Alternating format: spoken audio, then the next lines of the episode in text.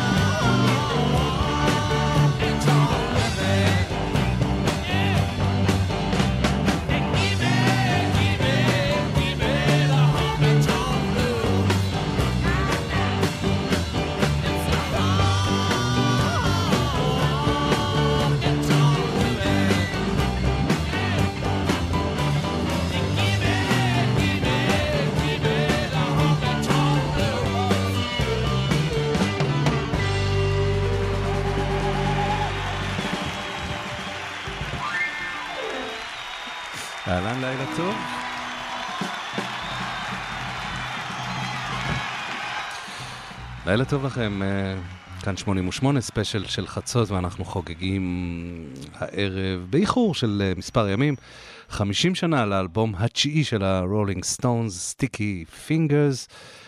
בשעתיים הקרובות אנחנו נשמע את כל שירי האלבום, אבל אה, נשמע עוד שירים מתקופות אחרות וביצועים אחרים, וגם נשמע את דוקטור אריק קטורזה, שמלווה אותנו בשידור הזה, מרצה למוזיקה ותרבות במרכז הבינתחומי הרצליה. לילה טוב, אריק. לילה טוב, רוני. איזה כיף שאתה כאן, ואיזה כיף כיף שאנחנו עם כאן. אצבעות דביקות. אה, אז אלבום כן, מופלא. אלבום תשיעי, תלוי לפי איזו ספירה. אכן כך. אמ, אנחנו מדברים על אמ, 1971, אה, העשור השני לפעילות של הסטונס. אז הם היו עוד אחת מהלהקות הגדולות ש- כן. שיצאו מהעיר הבריטי וכבשו את אמריקה. הייתי, הייתי אומר שב-1900, כבר מ-1969, 70 ובטח ב-71, הם בעצם הלהקה הגדולה בעולם. זאת מאחר שהביטלס אה, עושים להם טובה גדולה. אתה לא חושב שאנחנו ו- היום אומרים את זה בפרספקטיבה, ואז ב-71 זה עוד היה ב... לא, לא, לא, לא. היו לד זפלין, היו... לא, לא, אז, אז, אז, אז זה, זה בדיוק הנקודה שאני רוצה להעביר, זאת אומרת, הביטלס כבר מתפרקים, אז בעצם הרולינג סטון, לפחות כהופעה, כלהקה שמופיעה על הבמות, הם, הם, אה, הם הלהקה המובילה בעולם, אבל מהר מאוד, מהר מאוד, לפני שהם בכלל צופים את זה, כבר ב-1970, ברמת, זאת אומרת, מבחינת המכירות, לד זפלין אה, יופיעו, זאת אומרת, יופיעו כבר בתחילת 69, וכבר ב-1970 יהיה ברור לכולם שלד זפלין מוכרת יותר מהרולינג סטונס. אה, הם פשוט מתפוצצים על אמריקה, נאמר את זה ככה. האמריקאים אוהבים כל דבר שיש ללד צפלין להגיד ו- ו- ו- כן. בכל צורה שהיא, אבל עדיין הרולינג סטונס היא- היא היא להקה ועוד דבר שניגע. בו ככה כאינטרודקשן, כהקדמה לספיישל הזה ולאלבום בכלל, זה המקום של אה, תאגידי המוזיקה הגדולים בקריירות ובקו המוזיקלי של להקות. לא לא מזמן אה, ציינו כאן 50 שנה ל-Songs of Love and Hate של לנרד כהן, אז גם שם המעבר מחברת תקליטים אחת לאחרת, כן, ההתחייבויות החוזיות למיניהם, גם כאן יש לנו סיפור דומה. בהחלט, הייתי אומר אה, שבעצם Sticky Fingers הוא אלבום לכאורה הראשון העצמאי, אם אפשר לקרוא לזה כך, של אה, הרולינג סטון. זאת אומרת, מההתחלה הם בעצם הקליטו, הם היו מביאים, זאת אומרת, כאשר הם, בתחילת דרכם הם, נו- הם נוהלו על ידי בחור אה, מבריק אה, ומיוחד בשם אנדרו לוג אולדהאם, שבעצם הוא הפך אותם מחמישה שמנגן את rhythm and blues במועדונים ב- בלונדון ל- לרולינג סטונס שאנחנו מכירים, עם הרבה פרומו, הרבה מאוד אה, פרובוקציות. ו... עם מיתוג, עם מיתוג מאוד- גרפי כן, מכל הכ- אה, מכל המדיות. אכן, הרעיון היה שבעצם, אה, מאחר שהוא גם עבר קצת עם הביטלס בתור אה, אה, איש פרומו, והוא, אגב, ההתמחות שלו הייתה שבגיל 16 הוא עזב את בית ספר והתחיל ל- בעצם לעצב חלונות ראווה.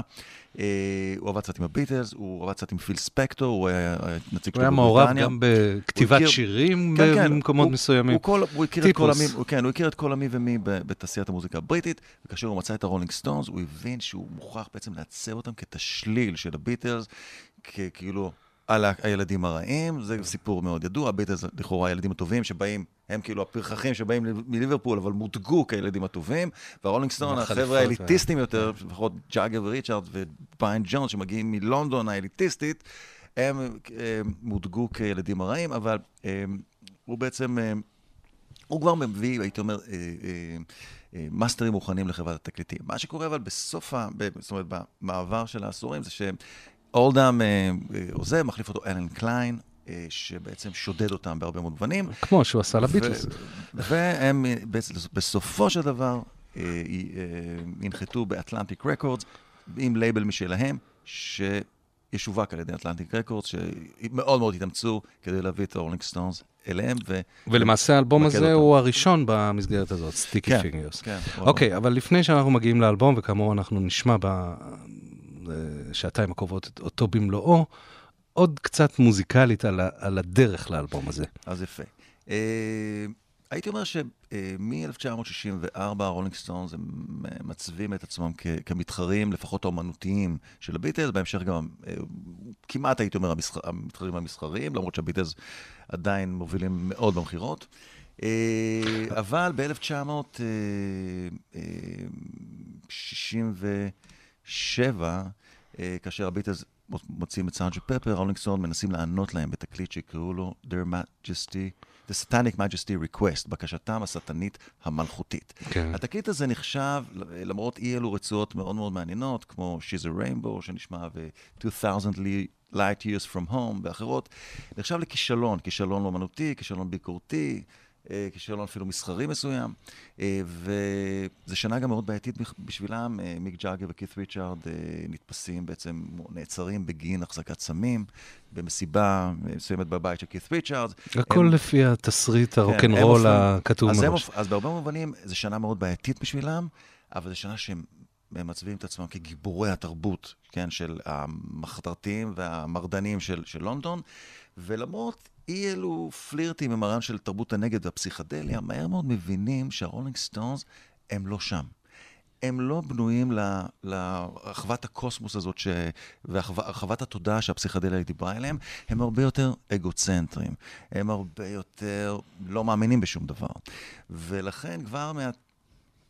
אה, אנחנו נראה את זה שמהתקליט הבא, מ Beggars Banquet, הם משנים כיוון שיוביל אותם במסע די קצר אל Sticky Fingers שעליו נדבר היום. אז אנחנו מתחילים את המסע שלנו ב-1967 עם She's a Rainbow. ועוד מעט נגיע אל אה, Sticky Fingers, האלבום שאותו אנחנו חוגגים 50 שנה בדיוק אחרי צאתו.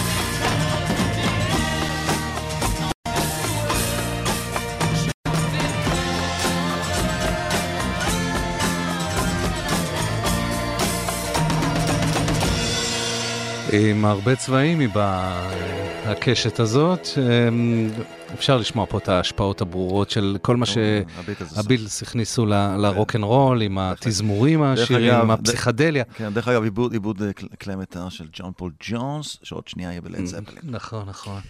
אמ, אז אמרת שהם אה, ניסו אה, או הגיעו למסקנה שהם צריכים לבדל את עצמם וללכת אה, על הקו שלהם. ולכן ב-1968 הם בעצם אה, פותחים את ה...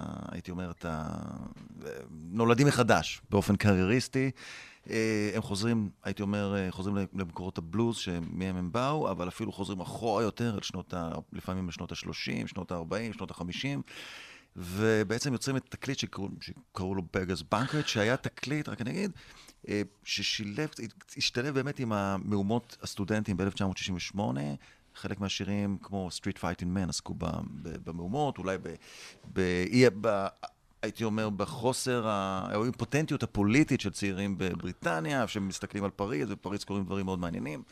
אה, בכלל, תקליט שהוא יצירת מופת בפני עצמה, ואני מפנה את המאזינים לספיישל המיוחד שעשינו גם על התקליט על הזה. בגרס בנקט. לפני, אבל עוד- עוד לפני כן אני רוצה לשאול אותך, אתה אומר השורשים של הבלוז. אנחנו מכירים את הדור הזה של הלהקות הבריטיות, שבאמת גדל על בלוז, על rhythm and blues ורוק אנד רול ואלוויס, והביא את את את האד שלו. כן, אז אני אגיד- אני אגיד אולי מה- במה הרולינג סטון למשל שונים מהביטלס. הביטלס, כולם אהבו מוזיקה שחורה, כן, אבל הביטלס, נאמר ככה, היו יותר, אה, אה, באמת האזינו את צ'אק ברי וליטל ריצ'ארד, ואומני הרוקנרול השחורים הרבה פעמים, לפעמים גם אומני- אומנים של מוטאון, וזה פחות או יותר העולם שלהם. עכשיו, זה לא שהרולינג סטון לא האזינו לאלה, אבל ב, ב, כן, בתוך תוכם הם רצו ממש לחזור אל, אל האומני הבלוז הוותיקים יותר, כן, אל האולין וולף, אל מאדי ווטרס, אל, אפילו אל, אל רוברט ג'ונסון האגדי, כן, כאילו, זה, זה בעצם היו מקורות ההשראה הגדולים שלהם, ומבחינתם, אם היו יכולים, היו עושים ממש, זה המוזיקה שהיו עושים, אבל מאחר שהביטלס הצליחו כלהקת פופ שעושה את... את אה, כן, עם שירים במצעדים, אמרו, אוקיי, לשם אנחנו מוכרחים ללכת, וכמובן, בהמשך הם גם כתבו שירים בעקבות לנון ומקארטני, והפכו בעצם לרולינג סטונס שאנחנו אז אתה אומר במהלך שנות ה-60. ש Beggars Banquet זה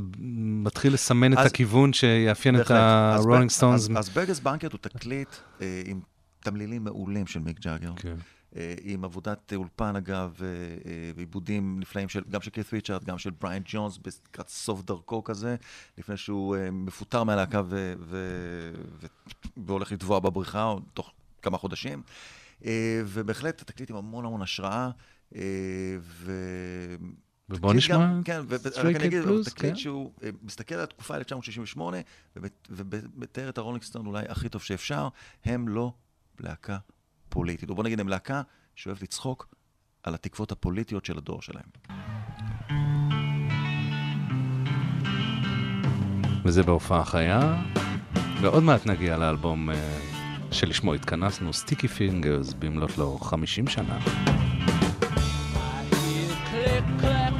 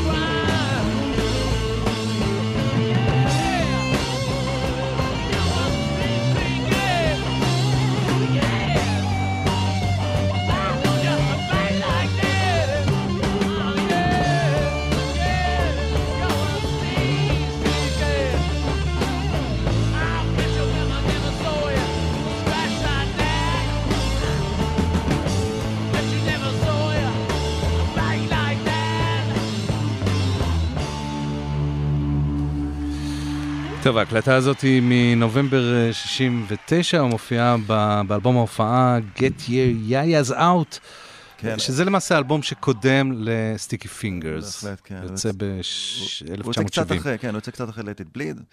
אה, דרך אגב, מי שיאזין טוב לאלבום הזה, יגלה בו גיטריסט חדש ברולינג סטונס, ודמות מאוד חשובה לתקליט שאנחנו נדבר עליה, שלב, שזהו מיק טיילור. ומיק טיילור הגיע בעצם מהקצפת של הלהקות הריתם and בלוז ב- בלונדון, הוא ניגן עם אה, אה, אלכס אה, קורנר וכל מיני חבר'ה, ש- קלפטון ניגן איתם, ניגן איתם בעבר, ג'ול מייסון בלוזברקר, כל מיני חבר'ה כן. כאלה. אה, ומיק טיילור, גיטריסט בלוז אה, מעולה.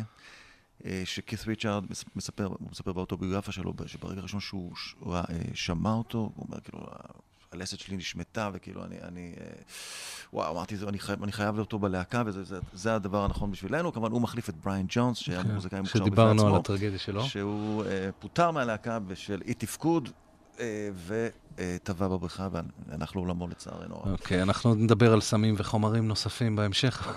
כן, אז, אנחנו- אה, כן. אבל לפני כמובן שהתקליט ההופעה הזאת יוצא, יוצא תקליט... אה, התקליט. כן, אחד התקליטים הגדולים של, של הרולינג סטונס, Let It Bleed, יוצא בסוף 69, ו-Let It Bleed הוא בהחלט תקליט שאפשר להגיד לו שהוא מסכם את ה-60's. הוא מסתכל בעוד להקות ה-60's אהבו לח, אה, לחגוג את העשור ואת האפשרויות שבו, Let It Bleed הוא קודר, הוא אפל, אה, והוא, הייתי אומר, הרולינג סטונס מחפשים שם מחסה ומעניקים אותו תוך כדי האזנה.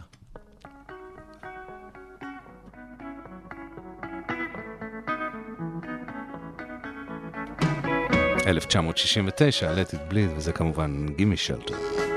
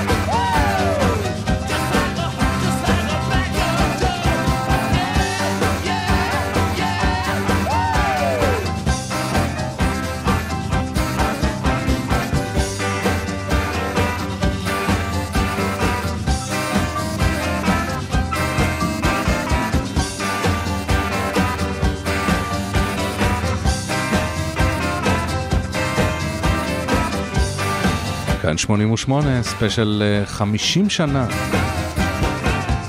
לצאת Sticky Fingers, זה האלבום התשיעי של רולינג סטונס, ואנחנו כאן באולפן עם דוקטור אה, אריק קטורזה, והנה, הגענו לאלבום עצמו, לשיר שפותח אותו, Brown Sugar, איזה פתיחה. כן, אז אה, כן, כמה דברים. הגד... אה, קודם כן, כל, יש פה איזו הצהרה, הצהרת סאונד, נכון? אה, בהחלט. אז קודם כל, זה קורה גם, גם בתקליטים הקודמים שדיברנו עליהם, אבל זה מתעצב לחלוטין. כן, מבחינה זה מתעצב לחלוטין בכל התקופה הזאת, מ-68 עד 72, וכמובן בהמשך. אה, קודם כל, אה, אחד השינויים שברגס בנקד מביא איתו כבר, זה שכית ריצ'ארד מוצא את עולם הכיוונים האלטרנטיביים של הגיטרה. קודם כל, הוא משתמש אה, בגיטרה... נכנס פה ל... כן, אז אני רק... חתיכת עולם, אז, כן. אז, אז לא, בלי, בלי להיכנס לזה יותר מדי, אני רק אגיד לא, זה משמעותי כמובן. שיש, כן, שיש, לגיטרה יש כיוון סטנדרטי, אה, שרוב הגיטריסטים שאנחנו שומעים הם משתמשים בכיוון הזה, אבל הבלוזיסטים כן. אהבו להשתמש אה, בכיוון, מספר כיוונים אלטרנטיביים, אה, פעמים זה קוראים לזה כיוונים פתוחים, למשל, אה, שאתה מקל על כל המתרים ככה של הגיטרה, תקבל כאילו, כאילו, כיוון של אקורד אי פתוח, או סול פתוח. שזה משנה לחלוטין את כל ההרמוניה כן. של ה... בדיוק, וקית ריצ'רד מתמחה בדבר הזה, זאת אומרת, הוא מביא את הסאונד הזה אל תוך העולם של הרולינג סטון. דרך אגב, לא רק קית ריצ'רד, גם ג'וני מיטשל מאוד אהבה את, כל עולם הכיוונים הזה, והרבה מהשירים שלה כתובים עליו. אז זה קודם כל דבר אחד, הגיטרה אה, של קית הופכת להיות אה, אה, מותאמת לעידן הזה באופן שבו הוא רוצה. הדבר השני, אפשר להגיד על, על Sticky Fingers, שהוא הוא מוקלט בעידן הפוסט. פסטיבל אלטמונד של הרולינג סטונס, ואני רוצה להגיד איזה משפט וחצי. כן, פרק אה, שקשה, אי אפשר להתעלם ממנו. אה, אחר, אחרי וודסטוק, אחרי ההצלחה של וודסטוק, הרולינג סטונס בעצם אה, יוצאים, זאת אומרת, הם כבר נמצאים במסע הופעות באמריקה, והם מצהירים על כך שהם רוצים לעשות פסטיבל גדול יותר מאשר וודסטוק, איפה הם יעשו את זה? במגרש המרוצים באלטמונד, בקליפורניה, וברוח התקופה הם נותנים למלאכי הגיהנום, ה-Hells Angels, Hells Angels. האופנוענים, לשמור, לדאוג לביטחון של הפסטיבל. ש... אה, החלטה שהייתה טעות פטאלית, מאחר שה-Hells Angels היו אה, מופרעים לחלוטין.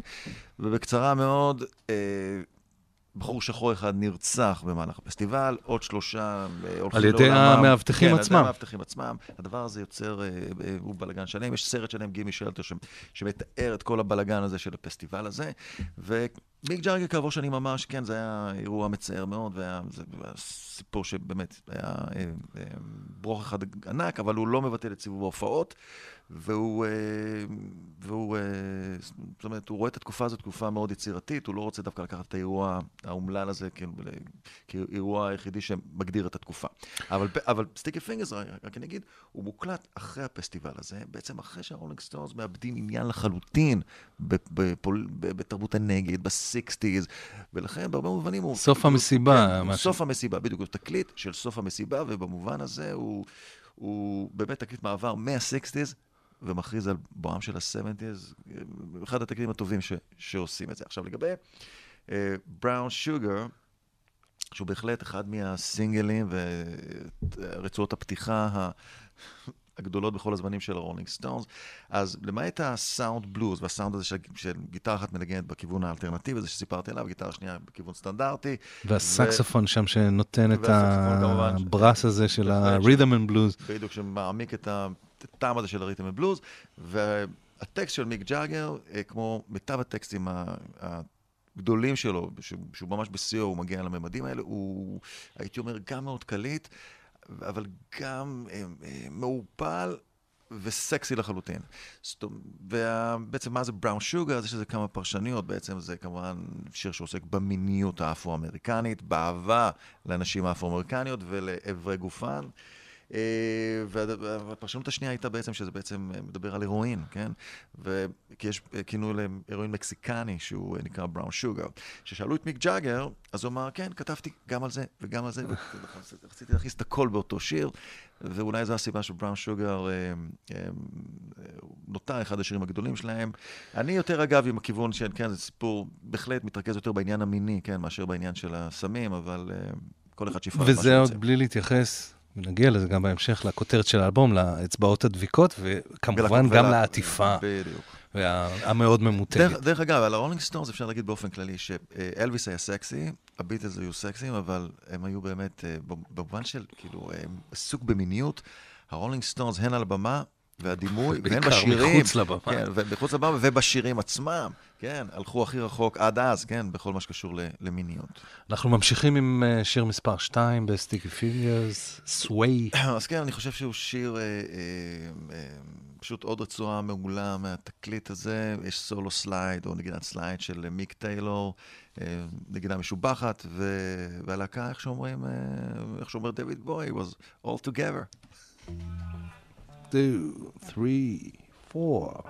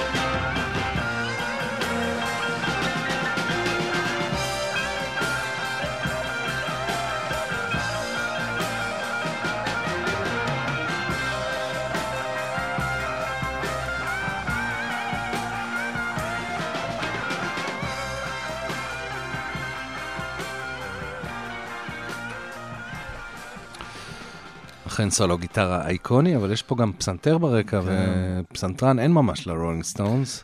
כן, הם, הם, להם שחקני אה, חיזוק, הייתי אומר. אה, שכירי חרב אה, למיניהם. במקרה הזה- במקרה הזה זה ניקי הופקינס, שהוא אחד מנגני הסשנים הכי גדולים של התקופה הזאת. שניגן גם עם ג'ון לנון, ניגן עם ג'ון באלבומים שלו. לנו, ניגן עם, עם הקינקס, וביצירות מופתיות. ו... למרות שהוא אמריקאי. וכן, אבל החשיבות שלו היא ש, שהוא, שהוא הייתי אומר, הוא מקשר את הלהקות האלה גם לסגנונות נוספים, וגם לסווינג, לרקטיים, לכל מיני דברים שהם כאילו רוצים לפעמים להתנסות בהם, והוא מביא את, ה, את, ה, את התוכן הזה, ותמיד באופן אה, מבריק, הייתי אומר. ועכשיו אה, לסוג של הפתעה.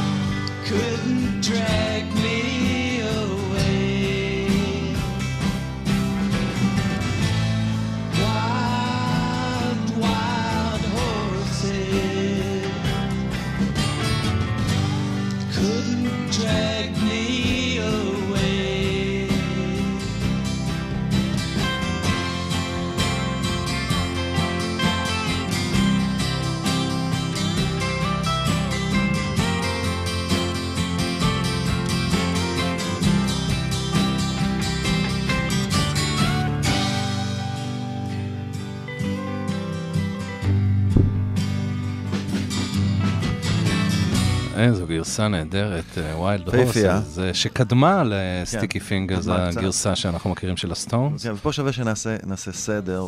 אז ככה. מי ששר את זה זה גראם פרסונס, שאז היה ידוע כחבר בלהקת, אה, מה שנקרא קאנטרי רוק, The Flying Burrito Brothers. הם היו להקה נורא מבטיחה, וגראם פרסונס לפני זה היה בבירדס, שגם הם כבר הלכו ב-68 לתוך העולם הזה של הקאנטרי רוק, כן. קאנטרי, ובעצם שילוב קאנטרי ורוק. ו... עם הרבה שירים של דילן בבירדס. בכלל, כן, באופן כללי, אבל לא, אבל בתקליט הזה, Sweetheart of the Rodeo, ב-1968, הם כבר ממש חוזרים לתוך העולם הזה של הקאנטרי. עכשיו, הקאנטרי, ב-68, 67, נחשב לעולם אחר לגמרי, עולם אחר לגמרי, שונה מהפסיכדליה. למה זה היה כל כך מפתיע? כי אה, כי בעצם אומני הקאנטרי, עולם הקאנטרי נחשב לעולם גזעני, כל כך אנטי-סיקסטיז זה בהרבה מאוד מובנים, ולכן החזרה אל הקאנטרי של הלהקות האמריקניות- האלה בסוף שנות ה-60 היה כמו איזה רענון מאוד גדול. הבנד עשו את זה, להקת הליווי של דילן, ה Flying Burrito Brothers. קראו לזה אמריקנה בתקופה הזאת. או כאילו. בוא נגיד, בהמשך, אגב, זה קיבל באמת המושג אמריקנה, אבל אז היה כאילו טרנד חזרה אל הקאנטרי, חזרה אל, ה, אל העולם הזה הדרומי, כמעין כאילו לגשר על הפערים ולהבין אותו מחדש. עכשיו, גרם פרסונס, אה, פגש את, אה, את קית' ריצ'רד באותה תקופה, וקית' ריצ'רד- מספר שהוא, מהרגע הראשון שהוא פגש אותו, הוא, הכיר, הוא כאילו הרגיש שהוא מכיר אותו כל החיים. והם מאוד אהבו אחד את השני, ולתקופה מסוימת, כן? וכמובן עשו סמים ביחד, ובהחלט אה, הייתי אומר שגרם פרסונס השפיע על קית' ריצ'רד בהליכה הזאת אל העולם של הקאנטרי, כי הוא מאוד אהב קאנטרי. אגב, הוא היה בחור עשיר, היה לו מלגה, אה, בא ממשפחה באמת אה, מאוד מבוססת, אבל הוא היה כנראה, נפשית הוא היה הרגיש נטוש, ובהחלט בעל יצר הרס עצמי מאוד גדול. בכל מקרה, יכול להיות שקית' ריצ'רד העמיק את ההרס העצמי שלו עם המפגש הזה, ו... אה, בצורה הזאת בעצם גרם פרסונס הכיר אותם, הכיר את השיר וביצע אותו. עכשיו, על מה השיר עצמו? עם ה Flying Burrito Brothers. כן, עכשיו, על- מה- האלבום Burrito Express שיצא ב-1970, בהחלט. וכאמור, אנחנו כבר ב-1971. כן, עכשיו, עכשיו, עכשיו, על מה השיר בעצם? אז יש כל מיני ורסיות, אה, כל מיני ניחושים, אה, יש כאלה שטוענים בעצם שזה שיר לילד של אה, אה, כית ריצ'רד ואניטה פלנברג, הבת זוג הסוערת שלו מאותה תקופה, דוגמנית, שחקנית. ו... אה, שהבן שלו, מריון, שנולד באותה תקופה, בעצם הטקסט לכאורה עוסק ב, באבא שהוא כוכב רוק, והוא יוצא, ויש איזה, כאילו, מנסה לגשר על הפערים מול הבן ה... כנראה קצת נזנח. גרסה אחרת בעצם שזה כתוב על מריאן פיית'פול, שמיק ג'אגר, אה, אה, הייתה חברה של מיק ג'אגר בחצי השני של שנות ה-60, הבת זוג שלו, ב-69 היא מנסה בעצם, אה, אה, עוברת ניסיון התאבדות באוסטרליה, מיק ג'אגר סועד אותה ליד המיטה, ובסופו של דבר זה די נגמר באותה תקופה ביניהם, אה, והשיר הזה, אה, Wild Horses אה, couldn't drag me away, בעצם הוא, אה, שום דבר לא ייקח אותו מהמיטה שלה, אבל... מיק ג'אגר בעצמו לא כל כך כבר זוכר לגבי, כן, האם זה באמת, הסיפור של מריאן פיית'פול הייתה אה, קשורה ל Wild Horses, אז אנחנו לוקחים את הכל בערבון מוגבל. בכל מקרה, טקסט מעולה של ג'אגר, ואי אפשר לוותר על הביצוע שלהם. ולכן נשמע אותו. שהוא אה, שיר מספר 3 ב Sticky Fingers שחוגג השבוע חמישים. שימו לב לסאונד גיטרה, אה, סטייל נאשוויל, כן, של אה, מיק טיילור. הוא מאוד לא אופייני אה, לסטונס בתקופה הזו.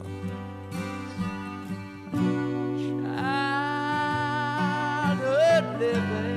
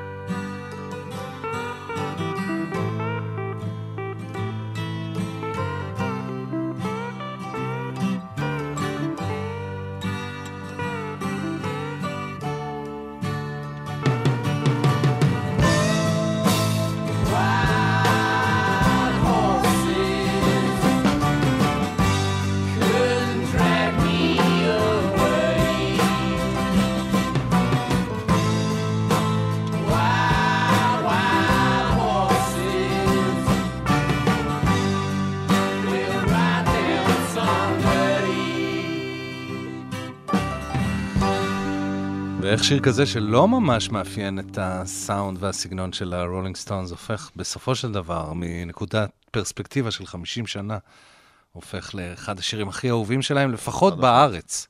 לא, לא, חד משמעית בעולם, כן, זה נחשב לקלאסיקה שלהם. אה, ואגב, הם המשיכו אחר כך בכל מיני, אה, בכל מיני אלבומים לפלרטט, הייתי אומר, עם הסאונד הזה של ה- של הקאנטרי, גם ב Exile on Main Street, כן. גם אפילו בתקליטים יותר מאוחרים. גם מיק ג'אגר וגם קית' ריצ'רד מאוד, בסופו של דבר מאוד אהבו קאנטרי. אה, לא שללו את ה- לא שללו את הלבנים. כן.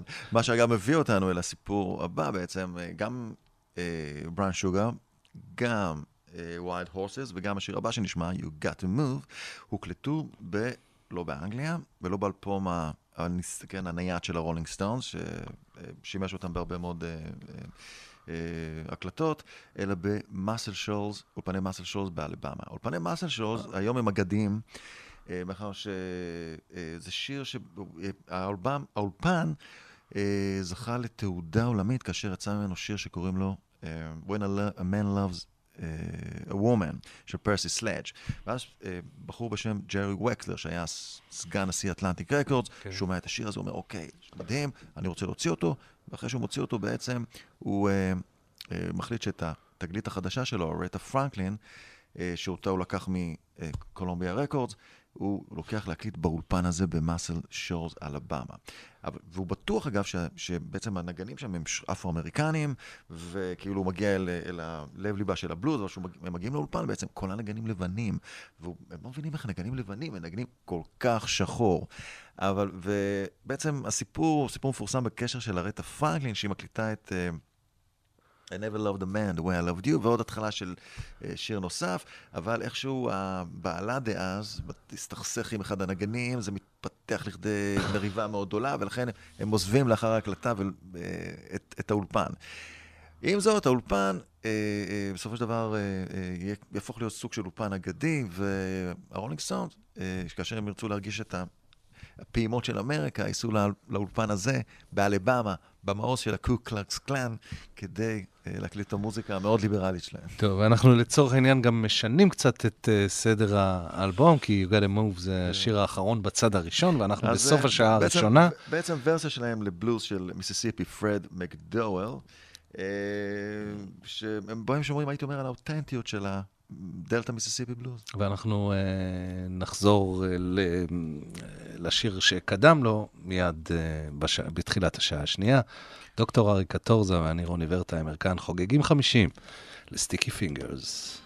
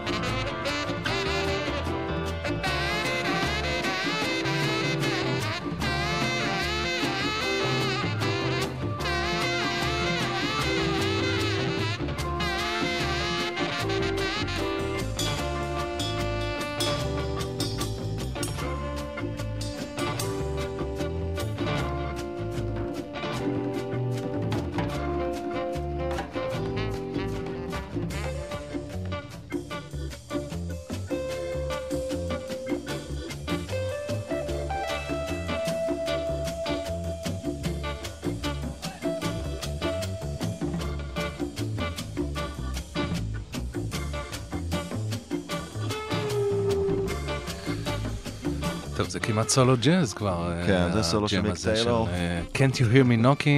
כן. שיר מספר 4 ב... בהחלט. אה, הייתי. אומר, אה, דוגמה אולטימטיבית לעבודת גיטרות של הרולינג סטונס, הריף הזה של כית' ריצ'ארד, שוב פעם, בכיוון האלטרנטיבי הזה שהזכרתי מקודם. עם הכיוון, כן, כן, הוא על... אה, וכן, על סול, G. פתוח, open G,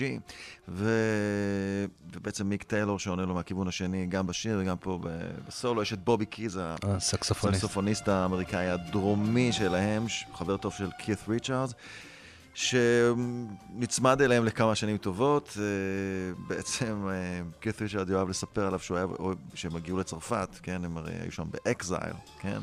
אז הם, אה, הוא אהב לספר עליו שהוא אהב, אהב לעשות אמבטיות של שמפניה. אה, אוקיי. ועוד כל מיני סיפורים, מי שיקרא את האוטוביוגרפיה של ריצ'ארד, יש שם כמה סיפורים אה, מופרעים על ה... אבל גם. אה, גם טקסטואלית, גם מוזיקלית, שוב, יש פה משהו שהוא לא, לא אפיין את הסטון ב-60's, נכון. הוא מאוד בלוזי. זאת אומרת, בלוז תמיד קיים אצלם, אבל אין ספק שפה... יותר כבד, כן, פה זה יותר- יותר כבד. אגב, מיק ג'אגר מספר שהוא... לי זה גם נשמע שירה מופתית, כן, הוא על הקצה, וזה נשמע יפה שכי- שמיק ג'אגר על הקצה. אה, ואז הוא, הפלצטו הזה, ב, כן, השירה הזאת בפזמון, הוא בעצם מספר שהוא הוא פשוט לא הגיע לתווים, אז אה, הוא עשה הרמוניות ופלצט וכל מיני דברים כאלה כדי לכסות על זה שהוא הוא לא מגיע לתווים האלה, זה פשוט מאוד גבוה, זה מתחיל מאוד גבוה השיר. אבל כל זה נותן המון כוח ודרייב לפזמון, ואתה מרגיש כאילו שיש שם משהו נורא... והסוף הזה באמת נשמע. ג'ם באופי שלו, כן, ממש הסיפור ג'ם. הוא שבעצם תוך כדי הם הגיעו לסוג של ג'ם, אה, אה, ואפילו מספרים ש... שסנטנה איכשהו מעורב, השפיע על, הדבר הזה, אבל בכל מקרה זה... הסטונס ב... יש פה משהו באמת. ב... ב... ב... הייתי אומר, במיטבם, כן. במיטבם ושיאם. אה, אז זהו, 50 שנה לאלבום Sticky Fingers, ואנחנו כאן, כאמור, שעה שנייה של אה, ספיישל של חצות, עם אה, דוקטור אריק קטורזה מהמרכז הבינתחומי בהרצליה, אני רוני ורטהיימר, ואנחנו אה, סיימנו את צד א' של האלבום, אז אפשר אה, להכריז רשמית על אה, המעבר לצד ב', סייד בי, ביץ'. אוקיי.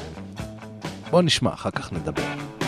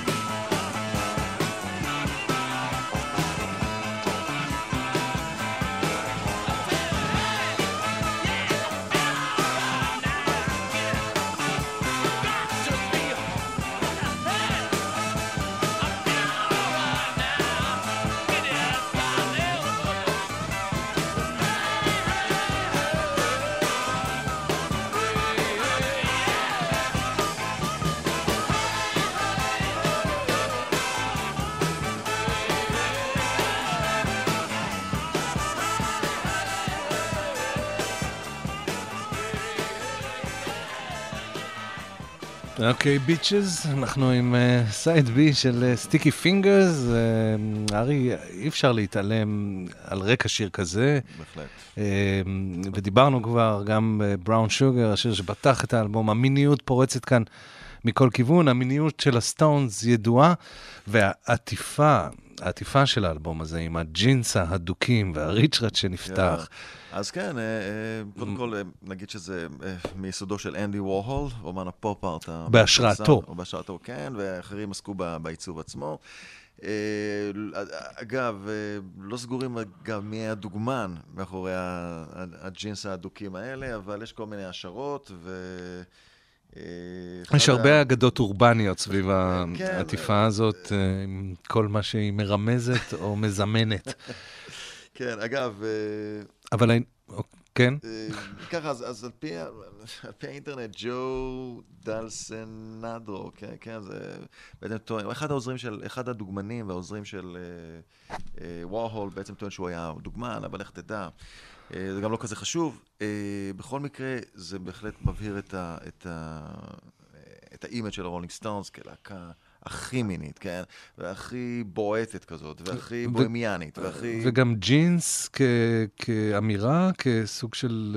על, על, על רקע החליפות של להקות אחרות? או... אני, אני חושב שכבר בשלב הזה כולם כבר עם ג'ינסים, אבל בהחלט אה, הייתי אומר, זה מין כמו איזה, כן, איזה משהו שידבק אליהם. ג'ינס כן. והחגורה הזאת, של, כן, שגם שם היה איזה עניין שפתחו אותה והופיעו השמות של ה- של- הקרדיטים של הלהקה. אז אה, כן, ואני חושב שהעטיפה פשוט מושלמת לתכני התקליט, בכלל ה image של הרולינג סטונס, וכמו גם הלוגו הזה של ה...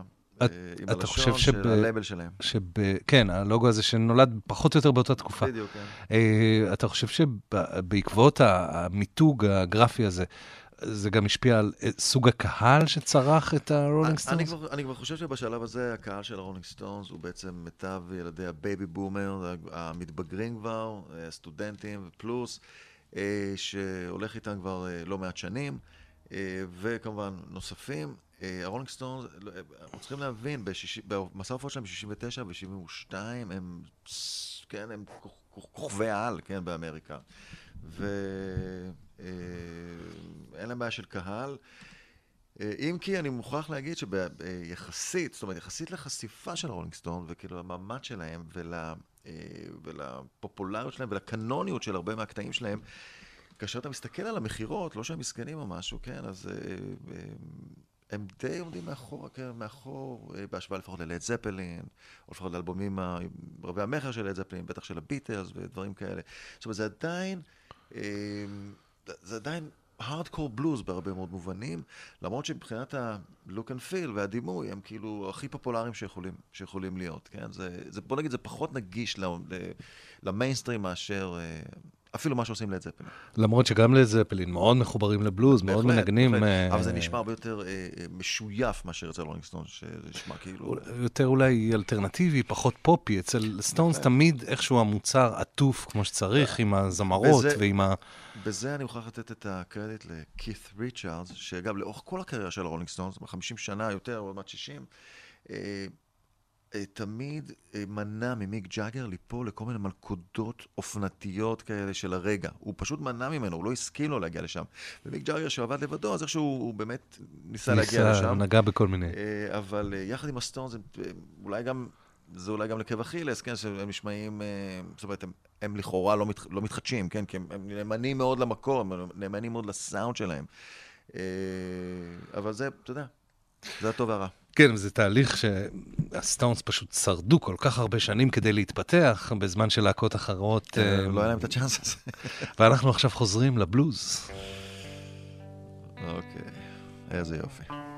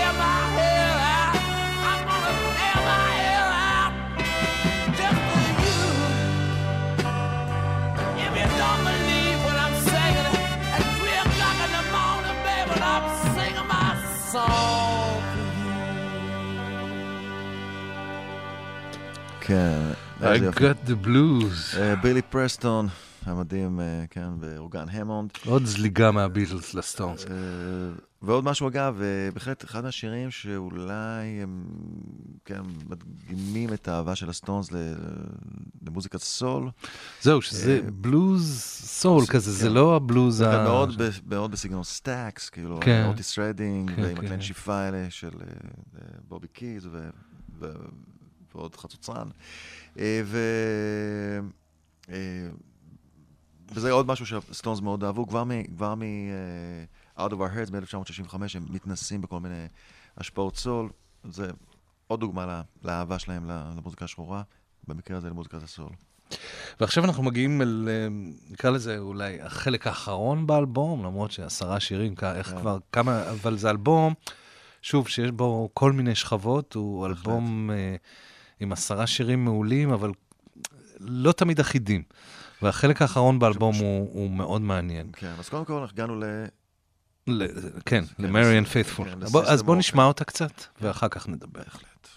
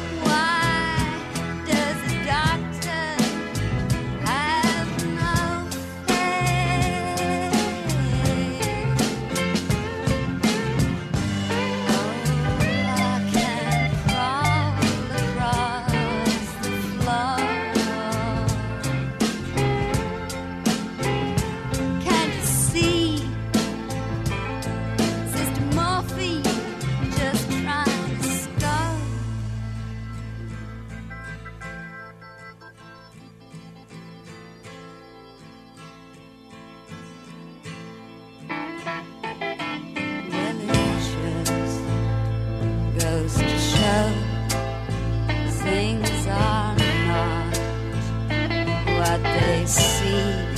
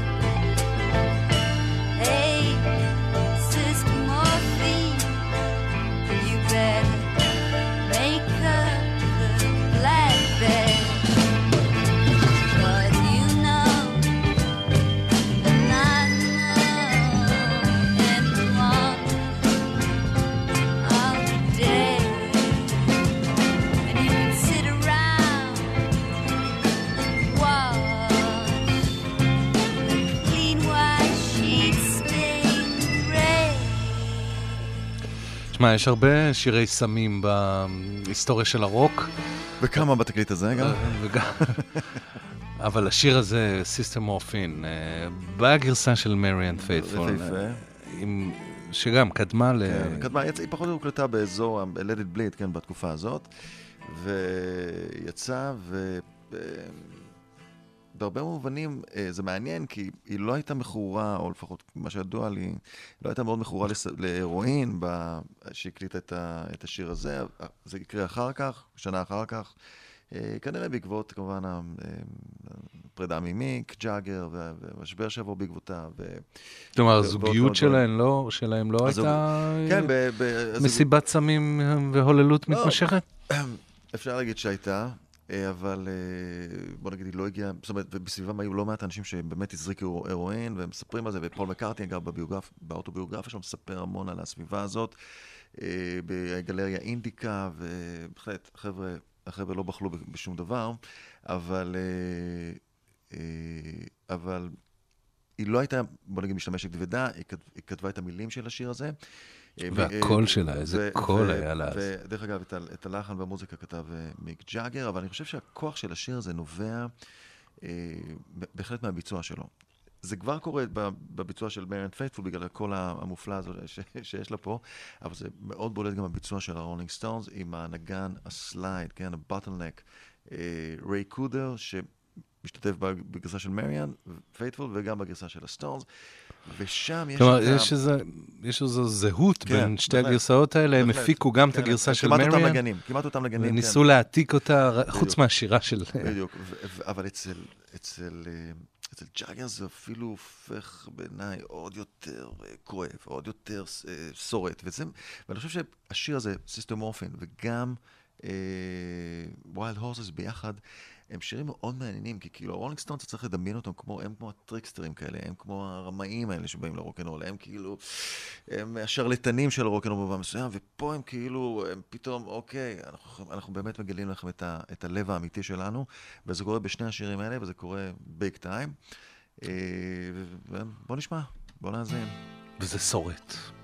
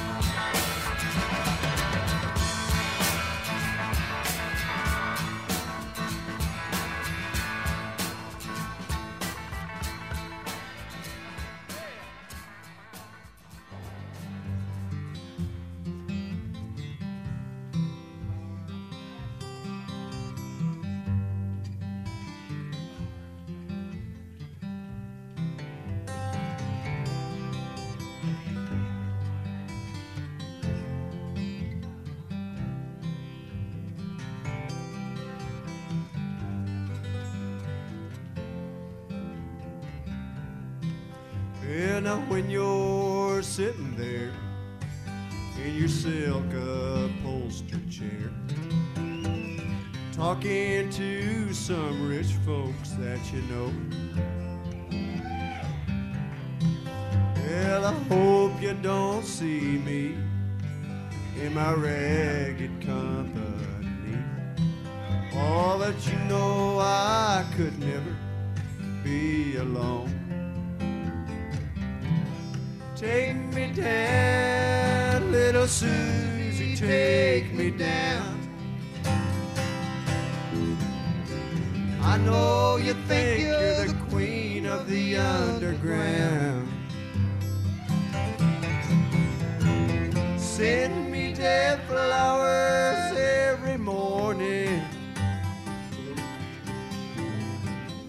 Send me dead flowers by the maid. Send me dead flowers to my wedding. And I won't forget to put roses on your grave. Well, now when you're sitting back in your rose pink Cadillac, on Kentucky Derby days. I'll be in my basement room with a needle and a spoon and another girl to take my pain away. Take me down, little Susie, take I know you think you're the queen of the underground. Send me dead flowers every morning. Send me dead flowers by the May.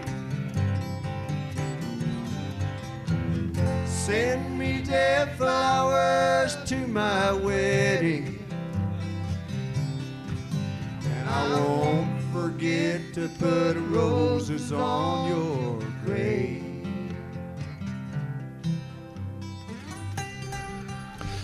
Dead Flowers, עוד אחד מהשירים הכואבים, מתוך הנשמה של הרולינג סטונס, אבל בביצוע זה לא, הזה? זה הביצוע האלטרנטיבי. כן, זה היה קאבר מתוך ביג לבובסקי. טאונס ואן זנדט, אה, כן, ו- ביג לבובסקי, וואו, טוב שהזכרת לי, שכחתי שזה שם. אה, שמופיע שם, כן, לא דווקא קשור לשם. כן. אה, בכל אופן, אה, עוד דוגמה, אגב, לאהבה המתגברת של, ה, של ריצ'רדס וג'אגר למוזיקת הקאנטרי. במקרה הזה, אבל שוב פעם, הרולינג סטון אה, מביאים איזה, איזה גוון מאוד אפל אל תוך הסיפור הזה של השירי קאנטרי שלהם. ו... ואני חושב שזה משהו שמאוד התאים להם ומאוד אהבו, וכאילו, זו הייתה תחושה של כאילו הנאה שלמה כאשר הם עשו את הדברים האלה. אז נשמע את זה ב... נדבר קודם על ההפקה של... אה, אה, כן, מיק- ג'ימי מילר. אז ג'ימי מילר, קודם כל, הוא בחור אמריקני שהגיע לבריטניה כדי לעבור עם The Spencer Davis Group, ששם אה, סטיבי ווינווד הצעיר... אה, וג'ים קפלדי. כן, השיק את הקריירה שלו. ומה שאפיין את ג'ימי מילר שהוא היה מתופף. ו... אה, אז הרבה אפיון מה... מעניין, כן. כן, אז הרבה, מה, הרבה מה, אה, מההפקות שלו בעצם התבססו על גרוב ועל תופים ועל כלי הקשה ועל כל מיני שילובים כאלה. אה, בשנת 67' הוא מפיק את טר- את טראפיק, כן, מוציא כמה רצועות מעולות. וואו, כן, אלבום נהדר, כן. כן. למשל Paper Sun, כן, שהיה רצועה מקסימה. הרולינג סטון, בעיקר ג'אגר אה, שומעים את ההפקה שלו ואומרים, אוקיי, אנחנו רוצים שתבוא להפיק, לעבוד איתנו, ולכן, בין היתר, Beggars Banquet הוא אה, תקליט שנשמע ומצלצל ומנוגן, אה, מקסים ומדהים, ובהרבה מובנים זה הרגע שאולי הפסגת השלמות של, של הנגינה שלהם וההפקה שלהם. אה, והפקה של ג'ימי מילר, אם שולח את, המאזין, את המאזינים להאזין ל-Sympathy for the Devil, מקצב סמבה הזאת עם המון כלי הקשה, ו- ו- וכל מה שקורה שם בהחלט מלאכת מחשבת של ג'ימי מילר, אפילו ההוק הזה, המיל- ההוא-הו, שהם, שהם שרים שם, הוא אה, כאילו מביא את זה אגב בטעות אל תוך ההפקה.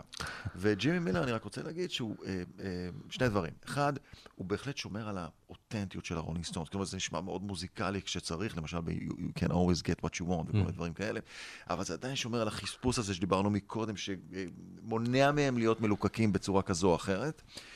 והדבר השני, העבודה איתם לא הייתה מאוד מאוד בריאה לו בסופו של דבר. קית' ריצ'רדס אמר, עליו, הוא הגיע כמו אריה ועזב כמו כבשה. אז... אה, שזה בערך הפוך מהסיפורים על פיל ספקטור, אבל איכשהו עושה לי קצת אה, מין, מין נוסחה כזאת בראש, שהמוזיקאים הבריטים, שה- הפלישה הבריטית ל- ל- לארצות הברית, אז באמת אה, באו מ- מ- מליברפול, מלונדון, והמפיקים הגדולים, כן, והאולפנים גם, כל העניינים הטכניים של הפקה של מיליון דולר, כן, אצל- מיליון אגב- דולר זה באמריקה. אגב, אצל הרולינג סטונס, אה, זה מההתחלה העניין הזה של להקליט באמריקה, לה- להגיע לאולפן של צ'ס רקורדס ולהקליט איפה שהגדולי הבלוזיסט- הבלוזיסטים הקליטו. זאת אומרת, הם היה להם את זה יותר מה... מ- כן, באופן מיוחד. למשל, כן. הביטלס הקליטו באבי רוד, לא זזו מאבי רוד, עבדו עם ג'ורג' מרטין. כן. עד let it be, אה, אף אמריקאי לא נכנס לתוך לתוך החדר, זאת אומרת, ב-let it be זה היה פיל ספקטור, שבא לעשות רמיקס לתקליט, אפשר להגיד, במושגים של היום. לפני כן בא בילי, אבל אה, כן, בקטנה, באמת. לא, אה, בילי פרסטון, כן, הוא כ- כנגן אורח, אבל זאת אומרת, כמפיק, אה, אה, אה, פיל ספקטור עשה את זה. אה, טוב, אז עכשיו את אה, Dead Flowers, גרסת? Sticky Fingers. אין עוד מה להגיד.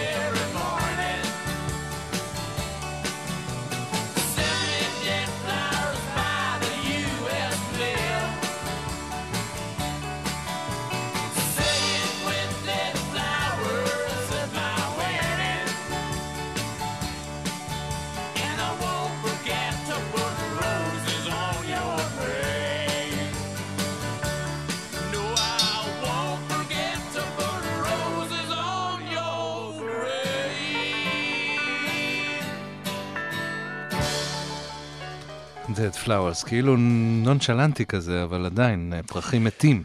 כן, אפשר להגיד בכלל על, הרולינג סטונס, שאולי להשוות אותם להרבה להקות, אה, בעיקר אמריקאיות אגב, גם בריטיות, אבל בעיקר אמריקאיות, שכאילו היו באותו טריטוריה של אה, שילובים כאלה של קאנטרי, בלוז, רוקנרול, אה, שפשוט אצל הרולינג סטון, בדרך כלל המילים יותר טובות. אה, אה, כאילו זה נשמע מאוד אותנטי לאישיות שלהם, והדימוי הזה של ה trickster הזה שיש להם, הוא כאילו, הוא, הוא גורם לזה להישמע, אה, כאילו הם, הם קצת... אמרת נונשלנטי, כאילו הם, הם, הם, הם לא לוקחים את עצמם יותר מדי ברצינות. כן, כן, וזה לגמרי. סוד, הקס, סוד הקסם שלהם בהרבה מאוד מובנים. לגמרי, עד, אה, לאורך כל השנים. כן, וזה נע הרבה פעמים מאלבומים, ממיניות אה, אה, סוערת שכזאת, כן, ובוטה, לדברים מאוד רגישים ומאוד אישיים, וכמו כמו שראינו ב Sister Morphine ו... Wild Horses, ויש תמיד את הפער הזה, כן, ב- בתקליטים הטובים שלהם. עכשיו, מפה בעצם, הייתי אומר בצורה כזו, אולי, אה, הלוואי שכל שנות ה-70 היו כמו Sticky Fingers, כי בעצם... אה, אה, או בעצם, אפשר להגיד ש Sticky Finger זה עדיין תקליט 60's. בואו, אם אתה רוצה, אפשר להתייחס אליו ככה, למרות שאמרתי שהוא פותח את שנות ה-70, כי אני אגיד לך. כן, אבל זהו, זה בדיוק בשלב העניין, זה כן, התקופת השלב- מעבר הזאת. בדיוק, השלב הבא יהיה שלב שבו הם לגמרי יעזבו את, אה, את אה, אנגליה, את בריטניה, את אנגליה. אה, הסיבה המרכזית, שתי סיבות מרכזיות היו לזה. אה, לפחות קית' ריצ'רד מספר שהמשטרה הציקה לו נונסטופ, הוא היה מסתכל מהחלון ורואה, או מדמיין, אי אפשר לדעת, זה אולי סוג של פרנויה גם, ניידות משטרה אורבות לו ליד הבית. בשלב מסוים נמאס לו מזה והוא רצה פשוט לעזוב ולהרגיש הרבה יותר משוחרר. הדבר השני, המיסים בבריטניה היו מאוד כבדים, ובשביל להקה של מיליונרים, והיה צריך לעשות משהו כדי להשיג את, אה, את רוב הכסף. הם פשוט הם גילו שהם בחובות כל הזמן, כן? אה, ביל ויימן גילה שהוא חייב למס הכנסה ככה וככה כסף, כמה, זאת אומרת, כמה עשרות, אה, אלפי דולרים. ונמאס להם הסיפור הזה, והם פשוט עזבו לדרום צרפת, הת- התמקדו שם, התמקדו שם באיזו טירה שקראו לה נלקוטה, שהייתה, אה, בשלב מסוים, בשנות מלחמת העולם השנייה, זה היה סניף של הגסטאפו. אה, או משהו כזה, ושם הם הקליטו, בעצם יצאו, בנו אולפן במרתף, הקליטו שם את Exile on Main Street, יש אגב סרט. תעודה, אה, סרט תעודה על ההקלטות של הסרט הזה, ואני שולח את כולם אה, לצפות בו. טוב, אנחנו נקדיש לו בזמן הנכון את הספיישל שלו. כן, ופחות או יותר, ואחר כך הם... הייתי אומר שאחרי Exile on Main Street, הם בעצם נכנסים לצרות. זה כאילו, הייתי אומר, ההצלחה הגדולה האחרונה שלהם, גם אומנותית וגם מסחרית. אחר כך, אה, באופן אומנותי, יהיה להם כל מיני שירים מקסימים. אמרתי אנג'י, אה, כן. אבל אה, כמובן לא רק, אה, It's only rock and roll and I like it, כל מיני סינגלים מאוד מאוד טובים. אבל... הרבה הופעות, אה, נכון? הרבה הופעות, כן. בעצם מה שהם צריכים בשלב הזה זה הופעות. זאת אומרת, מספיק שני סינגלים טובים כדי למלא אצ- אצטדיונים לכמה שנים הבאות. ועיקר הבעיה הייתה ש... הייתי אומר שכית ריצ'רדס הופך בעצמו להיות מכור כבד להרואין, יש אגדות על, על, על הסיפור הזה, הן אינסופיות כמעט. אולי הכי מפורסם זה שהוא יום אחד הולך בשדה התעופה, והעיתונאים אומרים לו, כית, אתה, אתה הולך לגמילה, והוא אומר להם, אני הולך להחליף את הדם. עכשיו, הוא אומר את זה ממש בצחוק, אבל כולם משוכנעים שהוא אומר את זה באמת, ומאז יש את האגדות על כית ריצ'רדס שהחליפו לו את הדם, ולכן, אגב, אם תסתכלו עליו היום, הוא נראה כמו איש בן, בן אלף שכזה. אבל אה, עדיין חי ובועט. בכלל, חי ובועט, והוא מצחיק ומקסים, ולא רק כריזמטי דרך אגב. ומוזיקאי אה, נפלא, יש לו פיל בלוז כל כן, כך. וכפי שאמרתי בהתחלה, הוא שומר על הגחלת, הוא שומר שהם, שהרולינג סטון לא, לא, לא, לא ילכו לכל מיני טריטוריות, הוא מנסה לפחות, משתדל, לא ילכו לטריטוריות שלא להם.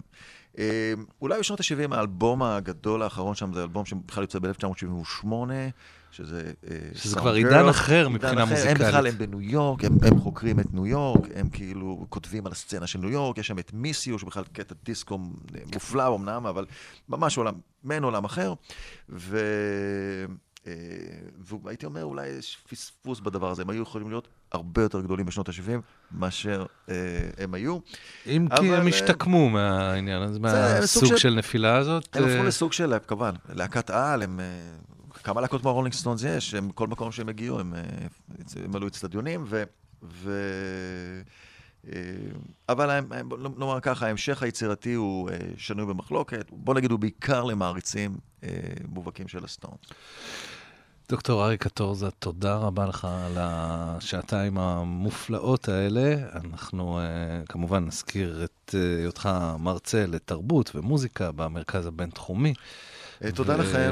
חובב סטונס, אה, אני- בשיחות בינינו איכשהו, תמיד הסטונס, גם כשאני אה, פונה אליך על נושאים אחרים, איכשהו תמיד זה מתחבר לסטונס. כן, אני אבל חושב שהם להקה מופלאה.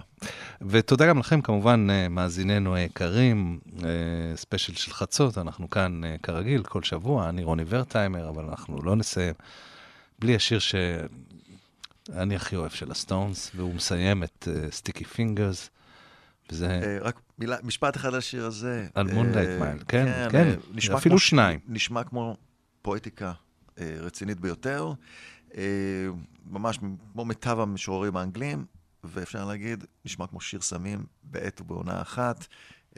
וזה הסטונס. עם עיבוד מיתרים פנטסטי של פול בקמאסטר, שאולי מכירים אותו מהעבודות שלו עם אלטון ג'ון.